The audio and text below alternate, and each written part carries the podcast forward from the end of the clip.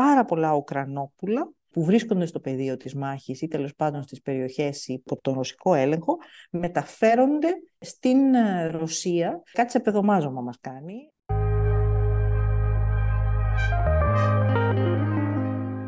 Καλώς ήρθατε στη σειρά podcast του ΕΛΙΑΜΕΠ.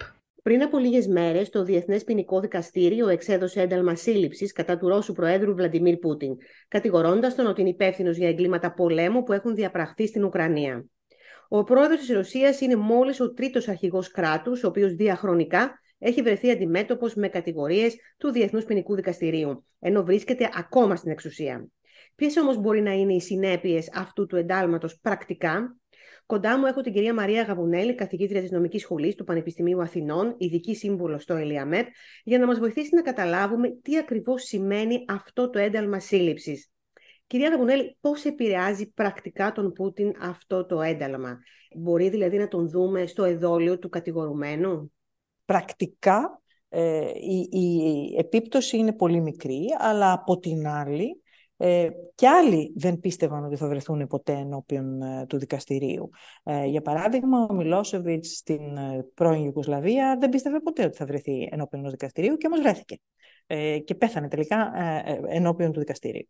Ε, επομένως, ποτέ μην πεις ποτέ, υπάρχει αυτή τη στιγμή υποδομή ώστε να δημιουργηθεί ε, μείζον πρόβλημα. Τι είναι όμως το Διεθνές Ποινικό Δικαστήριο; Το Διεθνές Ποινικό Δικαστήριο είναι μια κατάκτηση του διεθνούς δικαίου διότι ε, δημιουργεί ένα όργανο, ένα διεθνές ε, δικαστήριο, άρα ένα ανεξάρτητο δικαιοδοτικό όργανο, στο οποίο μετέχει τα δύο τρίτα της διεθνούς κοινότητας. Δεν είναι άσχημα. Ποιος δεν μετέχει, δεν μετέχουν οι Ηνωμένες Πολιτείες, δεν μετέχει η Ρωσία.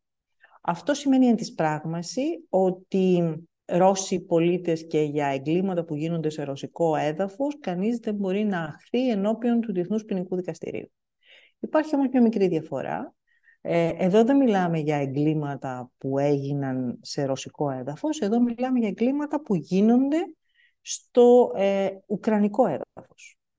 Και επομένως, επειδή η Ουκρανία έχει δηλώσει ότι για τα εγκλήματα που γίνονται στο έδαφος της έχει δικαιοδοσία το Διεθνές Ποινικό Δικαστήριο, ο πρόεδρος Πούτιν βρίσκεται αυτή τη στιγμή υπόλογος. Ο εισαγγελέας του Διεθνούς Ποινικού Δικαστηρίου ένας, ε, είναι ένας από τους τρόπους με τους οποίους μπορεί κάποιος να έρθει ενώπιον του Διεθνούς Ποινικού Δικαστηρίου.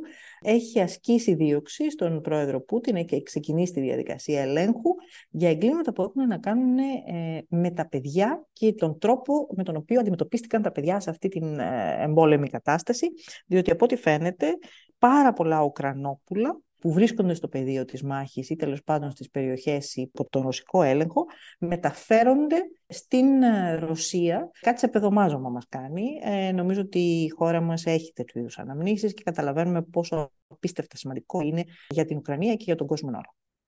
Φέρει τώρα, μπορεί δηλαδή το Διεθνές Ποινικό Δικαστήριο να, ε, να ρίξει την ατομική ευθύνη για αυτό στον Πούτιν ε, το σκεπτικό είναι ότι ο Πούτιν ουσιαστικά δίνει την εντολή για τη μετακίνηση των ανήλικων παιδιών από την ε, ε, Ουκρανία στην Ρωσία για αυτό το παιδομάζωμα, κυρία Γαβουνέλη. Γι' ναι. αυτό και το κάνει τόσο πολύ συγκεκριμένο χωρίς να αναφέρεται σε άλλα εγκλήματα πολέμου, στην Μπούτσα, στη Μαριούπολη και αλλού στην Ουκρανία, αλλά το πιάνει τόσο συγκεκριμένα. Ε, το πιάνει τόσο συγκεκριμένα νομίζω ότι, γιατί αυτό είναι ένα αντικείμενο που μπορεί να το αποδείξει. Είναι θέμα καθαρά πρακτικό. Όσο πιο εύκολα μπορείς να αποδείξεις. Σε κάθε περίπτωση όμως, το Διεθνές Ποινικό Δικαστήριο μπορεί κανείς να πάει με εγκλήματα πολέμου, εγκλήματα κατά της ανθρωπότητας, το έγκλημα της γενοκτονίας και το έγκλημα της επίθεσης. Όλα αυτά έχουν τις δυσχέρειές του, τις αποδεικτικές τους δυσχέρειες. Όλα όμως στηρίζονται πάνω στη λογική του chain of command. Δηλαδή, υπάρχει ε, ως έγκλημα πολέμου η σεξουαλική βία κατά των γυναικών, διότι ο στρατιώτης Τάδε βίασε την ε, κυρία Τάδε, ξέρω εγώ, στο ουκρανικό έδαφος. Μπορεί ο βιαστής να είναι ο στρατιώτης, αλλά κάποιος του επέτρεψε να το κάνει αυτό. Άρα πάω αμέσως αμέσως στο λοχαγό του. Ο, ο λοχαγός του δεν επέβλεψε, ναι, αλλά ούτε το λοχαγό τον επέβλεψε ο συνταγματάρχης. Από το συνταγματάρχη στο στρατηγό, από το στρατηγό στον Υπουργό Εθνικής Άμυνας, από τον Υπουργό Εθνικής Άμυνας στον Πρόεδρο. Αυτή είναι η διαδικασία. Και γι' αυτό πας κατευθείαν στην κορυφή, γιατί υποθέτεις ότι είτε η εντολή έχει δοθεί ευθέως από τον αρχηγό, είτε υπάρχει παράληψη παρακολούθησης Επομένως, κάποιος δεν φρόντισε να μην γίνει η ζημιά που γίνεται. Και βεβαίως το Διεθνές Ποινικό Δικαστήριο, ακριβώς επειδή μιλάει για ατομική ποινική ευθύνη, προβλέπει ρητός την άρση της ασυλίας του αρχηγού του κράτους. Αυτό είναι κάτι εξαιρετικά σπάνιο στο διεθνές δίκαιο. Ο αρχηγός του κράτους ε, χέρι ασυλίας για προσωπική ασυλία και λειτουργική ασυλία για όσο καιρό είναι ε, στην εξουσία. Ε, σας υπενθυμίζω ότι σε αντίστοιχες περιπτώσεις στη Γαλλία, ας πούμε, που ε, έψαχναν να δούνε μήπως οι πρόεδροι τους είχαν αναμειχθεί σε περιπτώσεις διαφθοράς και άλλα τέτοια, ε, ο Ζακ Σιράκ δεν ενοχλήθηκε όσο καιρό ήταν στην εξουσία. Ο Νικολάς Σαρκοζή δεν ενοχλήθηκε όσο καιρό ήταν στην εξουσία. Μόλις τέλειωσε όμως η περίοδος της θητείας τους, αμέσως η, η μπόρεσε να κινήσει τις διαδικασίες. Το Διεθνές Ποινικό Δικαστήριο δεν χρειάζεται να περιμένω τη λήξη της θητείας. Άρση ασυλία επί τόπου. Τι σημαίνει αυτός στην πράξη όμως. Είναι προφανές ότι δεν θα στείλω αστυνομικούς να τον συλλάβουν στη Μόσχα. Ξεκάθαρα. Έχει όμως μπορεί να συλληφθεί αλλού όμως, έτσι δεν είναι; Κάθε άλλο κράτος το οποίο έχει υπογράψει και επικυρώσει το καταστατικό του Διεθνούς Ποινικού Δικαστηρίου, μεταξύ των οποίων η μετέρα πατρίς, έχει υποχρέωση, αν ο άνθρωπος αυτός βρεθεί στο έδαφος της, να τον συλλάβει και να τον παραδώσει στο Διεθνές Ποινικό Δικαστήριο. Αυτό στην πράξη σημαίνει ότι ο πρόεδρος Πούτιν πάει να, τα, να ταξιδεύει. Εκτός αν πάει στις ΗΠΑ. Εσείς πιστεύετε ότι θα πάει στις ΗΠΑ. Μπορεί να ταξιδέψει όμως σε χώρες όπως παραδείγματος χάρη είναι η Κίνα και η Ινδία. Καλά, και οι Ηνωμένες Πολιτείες βέβαια θεωρητικά, διότι ε, ε, και αυτό είναι ένα σημείο το οποίο είναι εντυπωσιακό αυτή τη στιγμή. Δηλαδή, οι Ηνωμένες Πολιτείες γιατί δεν συμμετέχουν στο Διεθνές Ποινικό Δικαστήριο, κύριε ε, Διότι οι Ηνωμένες Πολιτείες έχουν μια παράνοια ώρες-ώρες, που, που ε, πραγματικά ε, είναι δυσεξήγητη από μια πλευρά και εύκολο εξήγητη από άλλη. Οι Ηνωμένες Πολιτείες ήταν ε, μία από τα κράτη προτεργάτες του Διεθνούς Ποινικού Δικαστηρίου. Ήταν πολύ μεγάλη η εμπλοκή τους στον τρόπο με τον οποίο γράφτηκε το καταστατικό. Ήταν πολύ δυνατή η πίεση τους ε, στη διεθνή κοινότητα για να προχωρήσει όλη αυτή η ιστορία. Η λογική δηλαδή ότι κάποιος πρέπει να, να, να, να, να υπάρχει ένας μηχανισμός απόδοσης ευθυνών. Πολύ σωστά, πάρα πολύ καλά. Όταν έφτασε η ώρα όμως να δεχτούν οι ίδιοι την εξουσία του Διεθνούς Ποινικού Δικαστηρίου, τότε απλώς θα τα έκαναν πίσω. Για μένα είναι λάθος, είναι λάθος χειρισμός. Από την άλλη πλευρά όμως, οι Ηνωμένες Πολιτείες δεν έχουν αποδεχθεί την εξουσία κανενός διεθνούς οργάνου, είτε πρόκειται για συμβάσεις, είτε για συμβατικά όργανα, είτε για δικαστήρια ή οτιδήποτε άλλο. Επομένως, ε, φαίνεται να υπάρχει μια εθνική πολιτική, η οποία πάντως τους φέρνει ενίοτε σε πολύ δύσκολη θέση. Ε, να σας δώσω ένα παράδειγμα. Για να πάει κανείς στο Διεθνές Ποινικό Δικαστήριο υπάρχουν τέσσερις τρόποι. Μπορεί να σε στείλει το ίδιο σου το κράτος, ε, μπορεί να σε στείλει το Συμβούλιο Ασφαλείας του Οργανισμού Ηνωμένων Εθνών, μπορεί να σε στείλει ο εισαγγελέας. Ε, τι έγινε λοιπόν στο, στην υπόθεση του Νταρφούρ στο Σουδάν. Οι Ηνωμένες Πολιτείες φώναζαν και έλεγαν ότι εδώ πρόκειται για γενοκτονία. Και κάποια στιγμή η διεθνής κοινότητα γύρισε και τους είπε: Ωραία, πρόκειται για γενοκτονία, επομένως να πάνε στο Διεθνές Ποινικό Δικαστήριο. Πώς θα πάνε στο Διεθνές Ποινικό Δικαστήριο. Οι ΗΠΑ δεν άφηναν τους δικούς τους ανθρώπους να πάνε στο Διεθνές Ποινικό Δικαστήριο. Τελικώς λοιπόν αποφασίστηκε ότι θα πάνε με απόφαση του Συμβουλίου Ασφαλείας. Στο Συμβούλιο Ασφαλείας όμως είναι μόνιμο μέλος οι ΗΠΑ. Και έγινε ολόκληρη μανούβρα να γίνει η συζήτηση στο Συμβούλιο Ασφαλείας και την ώρα της ψηφοφορίας ο Αμερικανός εκπρόσωπος να μην είναι στην αίθουσα για να μην βγάλουν ούτε καν τη φωτογραφία του την ώρα που θα έπρεπε να μην ψηφίσει, να πέχει από τη συζήτηση, τι να κάνει. Διότι να ψηφίσει υπέρ, καταλαβαίνετε, δεν γινόταν, θα είχε, θα είχε τεράστια, τεράστιο ρεζιλίκι.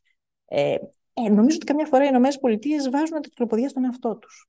Ειλικρινά θα μπορούσαν να το διαχειριστούν λίγο καλύτερα όλο αυτό το σκηνικό. Ή φοβούνται και εκείνοι ενδεχομένως κάποια παραπομπή δικών τους ε, ανθρώπων για εγκλήματα ε, Αναμφιβόλως, αλλά, αλλά, αλλά, αλλά εδώ υπάρχει μία διαδικασία. Το Διεθνές Ποινικό Δικαστήριο είναι ένα δικαστήριο συμπληρωματικό. Τι σημαίνει αυτό, ότι αν η χώρα ασκήσει η ίδια δίωξη, τότε δεν χρειάζεται να παρέμβει το Διεθνές Ποινικό Δικαστήριο. Το Διεθνές Ποινικό Δικαστήριο παρεμβαίνει όταν η ίδια η χώρα δεν μπορεί να διαχειριστεί την περίπτωση αυτή. Για παράδειγμα, η Βρετανία βρέθηκε ε, στο στόχαστρο για πράξεις των στρατιωτών της ε, στο Ιράκ. Κατά τη διάρκεια της περίοδου τέλος πάντων της εκστρατείας ε, στο Ιράκ. Η Βρετανία έχει, έχει υπογράψει και επικυρώσει το καταστατικό, άλλωστε ο, ο, ο εισαγγελέας του δικαστηρίου σήμερα είναι Βρετανός. Ε, τι έκανε και πώς το απέφυγε αυτό; Άσκησε η ίδια δίωξη στους ε, στρατιώτες της και τους ε, δίκασε στα Βρετανικά δικαστήρια, όπου προφανέστατα η μεταχείρισή του ήταν βεβαίως μια καθόλα ε, και κατά τους κανόνες μεταχείριση, αλλά που να πάρει και να σηκώσει δεν ήταν το Διεθνές Δικαστήριο, ήταν ένα Βρετανικό δικαστήριο. Τα σατανική σύμβαση περισσότερο εξ αυτών έπαιζαν χαμηλά, δεν μπορούσαν να το κάνουν το ίδιο και οι ΗΠΑ. Δηλαδή δυσκολεύομαι να, να βρω για ποιο λόγο δεν μπορούσε να δουλέψει το σύστημα αυτό για τη Βρετανία, αλλά όχι για τις ΗΠΑ. Τώρα και η Ουκρανία δεν ε, είχε υπογράψει το καταστατικό της Ρώμης. Ε, παρόλα αυτά να χορηγήσει στο Διεθνές Ποινικό Δικαστήριο τη δικαιοδοσία για να διεξάγει έρευνα για τα εγκλήματα πολέμου που διαπράττονται στα εδάφη της. Άρα είναι και αυτό μια παράμετρος, δηλαδή μπορεί και μια χώρα που καταρχήν για δικούς τους λόγους δεν συμμετέχει να δώσει όμως αυτό το δικαίωμα. Η, η, η Ουκρανία το έκανε αυτό και το κάνουν ε, ε, πολλές χώρες.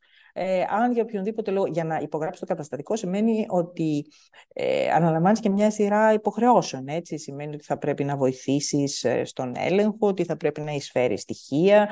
Ε, σε δεύτερο χρόνο θα μπορούσες ενδεχομένως να έχεις στο έδαφος σου τους φυλακισμένους, αυτούς που έχουν καταδικαστεί από το, ε, ε, από το δικαστήριο. Θέλω να πω, ε, δεν υπογράφω ένα καταστατικό έτσι, άντε και τέλειωσα. Έχει μια σειρά πραγμάτων που απαιτούνται επιπλέον.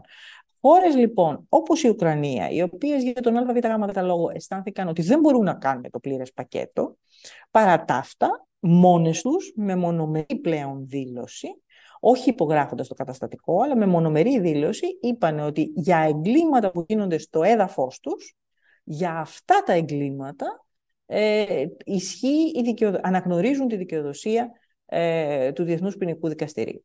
Ε, είναι νομίζω από τις περιπτώσεις που ε, έγινε πάρα πολύ σωστά, διότι ε, στην πραγματικότητα φέρνει μέσα στο πεδίο του Διεθνούς Ποινικού Δικαστηρίου ε, όλη την, την, την αγωνία της επίθεσης στην Ουκρανία ε, και, και, και, τα εγκλήματα πολέμου και τα εγκλήματα κατά της ανθρωπότητας που είμαι σίγουρη ότι σιγά σιγά θα αναδειχθούν στο μέλλον που γίνονται στο έδαφος της Ουκρανίας. Η Ρωσία ε, είχε υπογράψει ποτέ το καταστατικό, κυρία Γαβουνέλη, είχε συμμετάσχει δηλαδή ποτέ σε αυτή τη διαδικασία ή από την πρώτη στιγμή απήχε όπως οι Ηνωμένες είχε υπογράψει, είχε υπογράψει και έκανε πίσω. Ε, η Ρωσία, σας υπενθυμίζω, ότι τα πρώτα χρόνια μετά την πτώση του τείχους, στην εποχή Γέλτσιν, πέρασε μία περίοδο που τέλος πάντων ήθελε να γίνει και αυτή μια δυτική δημοκρατία. Ε, εκείνη την περίοδο μετήχε στο, στο διεθνές γίγνεσθε. Το πρόβλημα βέβαια ήταν ότι μετήχε επιφανειακά. Δεν υπήρχε ένα follow-up στη χώρα, δεν υπήρχε μια διαδικασία από πίσω. Εκεί ήταν από τα πρώτα πράγματα που έγιναν όταν πια το καθεστώς Πούτιν ξεκίνησε τη ζωή του. Μην ξεχνάτε ότι έχουμε δει τον πρόεδρο Πούτιν για 20 χρόνια συνολικά με διάφορες ιδιότητες. Ε, πήρε πίσω την, την ε, υπογραφή αυτή. Ε, διευκολύνθηκε από το γεγονός ότι και οι ΗΠΑ πήραν πίσω την υπογραφή τους, οπότε τέλος πάντων θεώρησαμε ότι δεν τρέχει και τίποτα. Εκτιμάτε ότι, μας το είπατε και στην αρχή, αλλά θέλω να το ξαναθέσω το ερώτημα, ότι είναι ουσιαστική η ύπαρξη ενός τέτοιου δικαστηρίου. Αναφερθήκατε στον Τάρφουρ, αναφερθήκατε στο Μιλόσεβιτς, θυμόμαστε και την υπόθεση Πινοσέτ, λίγο περίεργη υπόθεση το πώς εξελίχθηκε τελικά. Ε, η υπόθεση, η υπόθεση Πινοσέτ όμως ήταν μια υπόθεση ενώπιον των εθνικών δικαστηρίων. Δεν πήγε ποτέ σε διεθνές δικαστήριο. Η υπόθεση Πινοσέτ έπαιξε στα δικαστήρια της Βρετανίας. Ε, αυτό που βοήθησε ήταν ότι η υπόθεση Πινοσέτ εκτιλισόταν περίπου την ίδια εποχή που ολοκληρώνονταν οι διαπραγματεύσεις για το Διεθνές Ποινικό Δικαστήριο. Δηλαδή, ε, το καταστατικό είναι το 1998, η υπόθεση Πινοσέτ εξελισσόταν με τελικές αποφάσεις το 1999. Βοήθησε επομένως η υπόθεση Πινοσέτ στο να δημιουργηθεί μια αίσθηση επίγοντος στον απλό πολίτη του κόσμου. Ήταν ένα παράδειγμα ότι βρε παιδάκι μου εδώ ξέρεις κάτι πρέπει να γίνει. Καμιά φορά η χώρα δεν μπορεί να τον τιμωρήσει. Ε, πρέπει να μπορεί να υπάρχει κάτι από τη διεθνή κοινότητα.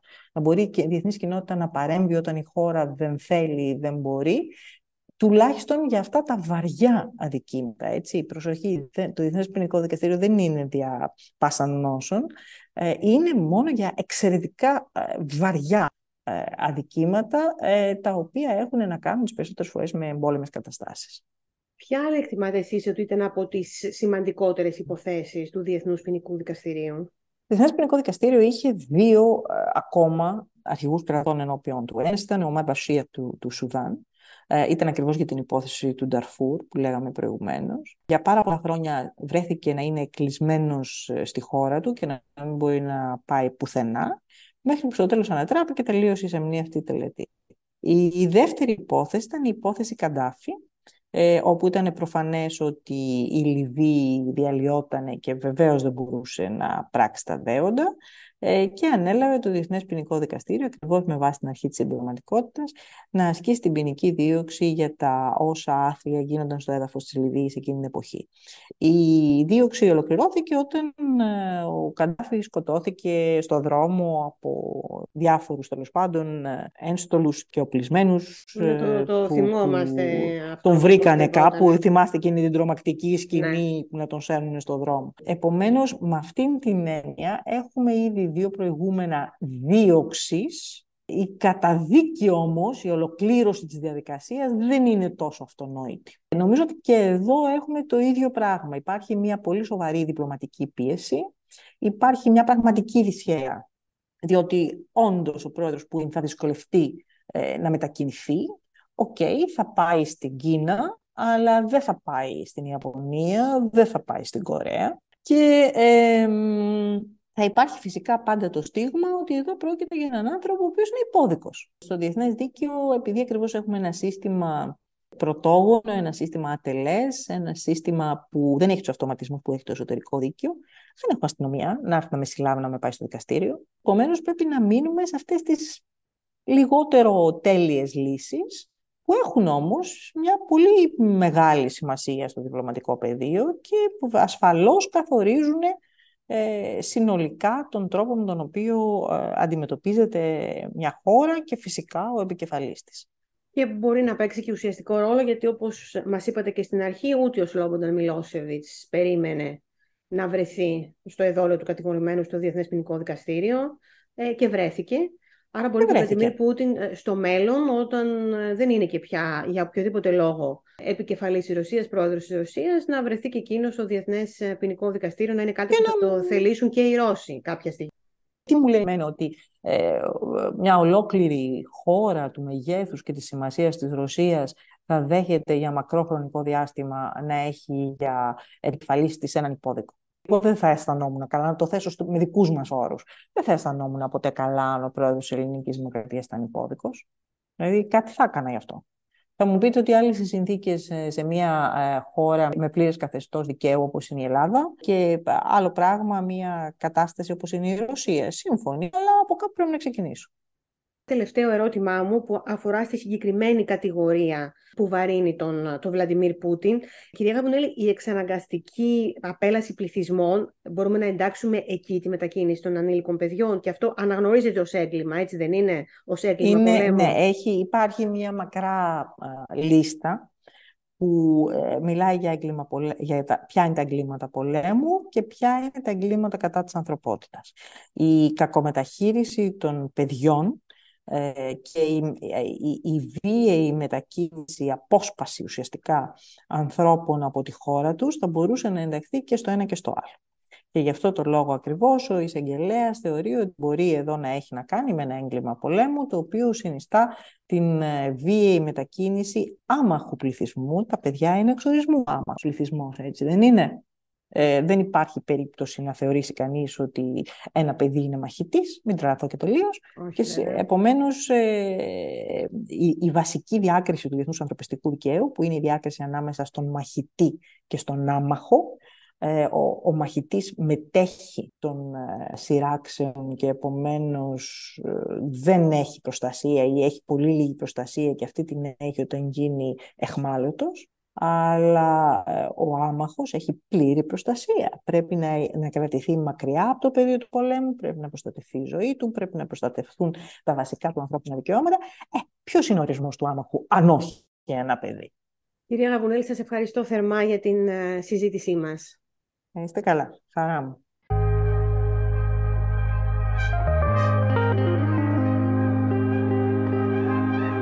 Ήταν άλλο ένα podcast του ΕΛΙΑΜΕΠ με την Οντίν Λιναρδάτου. Ηχογράφηση, επιμέλεια και επεξεργασία ήχου Πέτρος Καρπαθίου. Ακολουθήστε μας στα κανάλια του ΕΛΙΑΜΕΠ στο YouTube, Spotify, Apple Podcast, Google Podcast και αλλού.